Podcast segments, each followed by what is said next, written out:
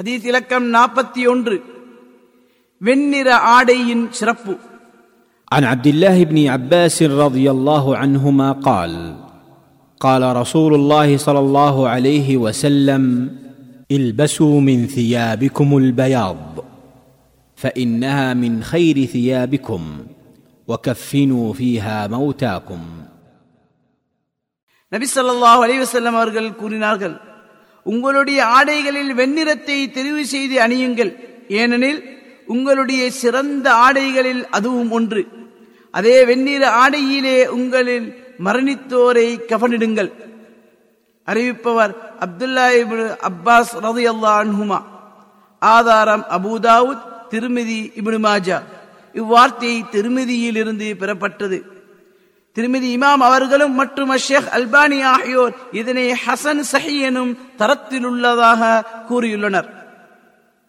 ஹதீஸ் அறிவிப்பாளர். Abdullah ibn Abbas ரதியல்லாஹு அன்ஹுமா அவர்கள் பிரபலமான ஒரு நபித்தோழர் ஆவார் அவருடைய புனைப்பெயர் அபுல் அப்பாஸ். நபித்தோழர்களில் சிறந்த அடையாளங்களில் ஒருவர் இந்த உம்மத்தின் அறிவுக்கடல் அல் குர்ஆனுக்கு சிறந்த விரிவுரையாளர் என்றெல்லாம் போற்றப்பட்டவர். நபிகளாரின் பெரிய பெரிய தந்தையின் மானுமாவார். ஹிஜ்ரத்துக்கு மூன்று ஆண்- ஆண்டுகளுக்கு முன்னர் பனு ஹாஷிம் குடும்பத்தின் கணவாயில் முற்றுகையிடப்பட்ட நேரத்தில் அதிலிருந்து வெளிவரும் முன் இவர்கள் பிறந்தார்கள். பின்பு நபிகளாருடன் கூடவே இருந்து அவர்களிடமிருந்து நிறைய அறிவை பெற்றுக் கொண்டார்கள். அவர்களை தொற்றும் ஆயிரத்தி அறுநூத்தி அறுபது ஹதீஸ்களே அறிவித்திருக்கின்றார்கள். நபி அவர்கள் மரணிக்கும் போது இவருக்கு வயது பதிமூன்று. அலி ரதியல்லான் அவர்கள் இவரை பஸ்ராவுக்கு கவர்னராக நியமித்தார்கள். தனது எழுபதாம் வயதில் ஹிஜ்ரி அறுபத்தி எட்டாம் ஆண்டு தாயிஃபில் மரணமடைந்தார். அவருடைய வயது எழுபத்தி ஒன்று அல்லது எழுபத்தி நாலு என்று வேறு கருத்துக்களும் உள்ளன. ஹதீஸிலிருந்து பெறப்பட்ட பாடங்கள்.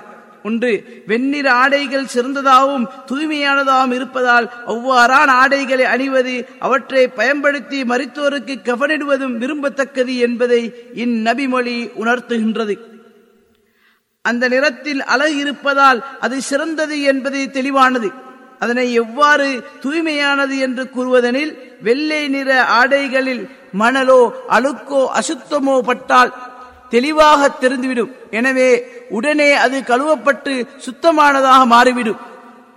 அதாவது வெள்ளை நிற ஆடைகளில் அழுக்குகள் பட்டால் அதனை சுத்தம் செய்ய தாமதப்படுத்த மாட்டோம். அதனால் எப்போதுமே அது சுத்தமாகத்தான் இருக்கும். இரண்டு இந்நபிமொழியின் அடிப்படையில் இது விடயத்தில் ஆண்களின் சட்டமே பெண்களுக்கும் என்று தோன்றுகின்றது. குறிப்பாக இதில் ஆண்களுக்கும் பெண்களுக்கும் மத்தியில் வேறுபாடு காட்ட வலுவான ஆதாரங்கள் கிடையாது. அவ்வாறு வேறுபாடு உண்டென்போ உண்டென்போர் ஆதாரம் முன்வைக்க வேண்டும். பெண்கள் ஆண்களின் சகோதரிகள் பெண்களுக்கென்று வித்தியாசமான சட்டங்கள் ஆதார அடிப்படை இல்லாத பட்சத்தில் அல்லாஹ் ஆண்களுக்கு விதித்துள்ள சட்டத்தில் பெண்களும் உட்படுவார்.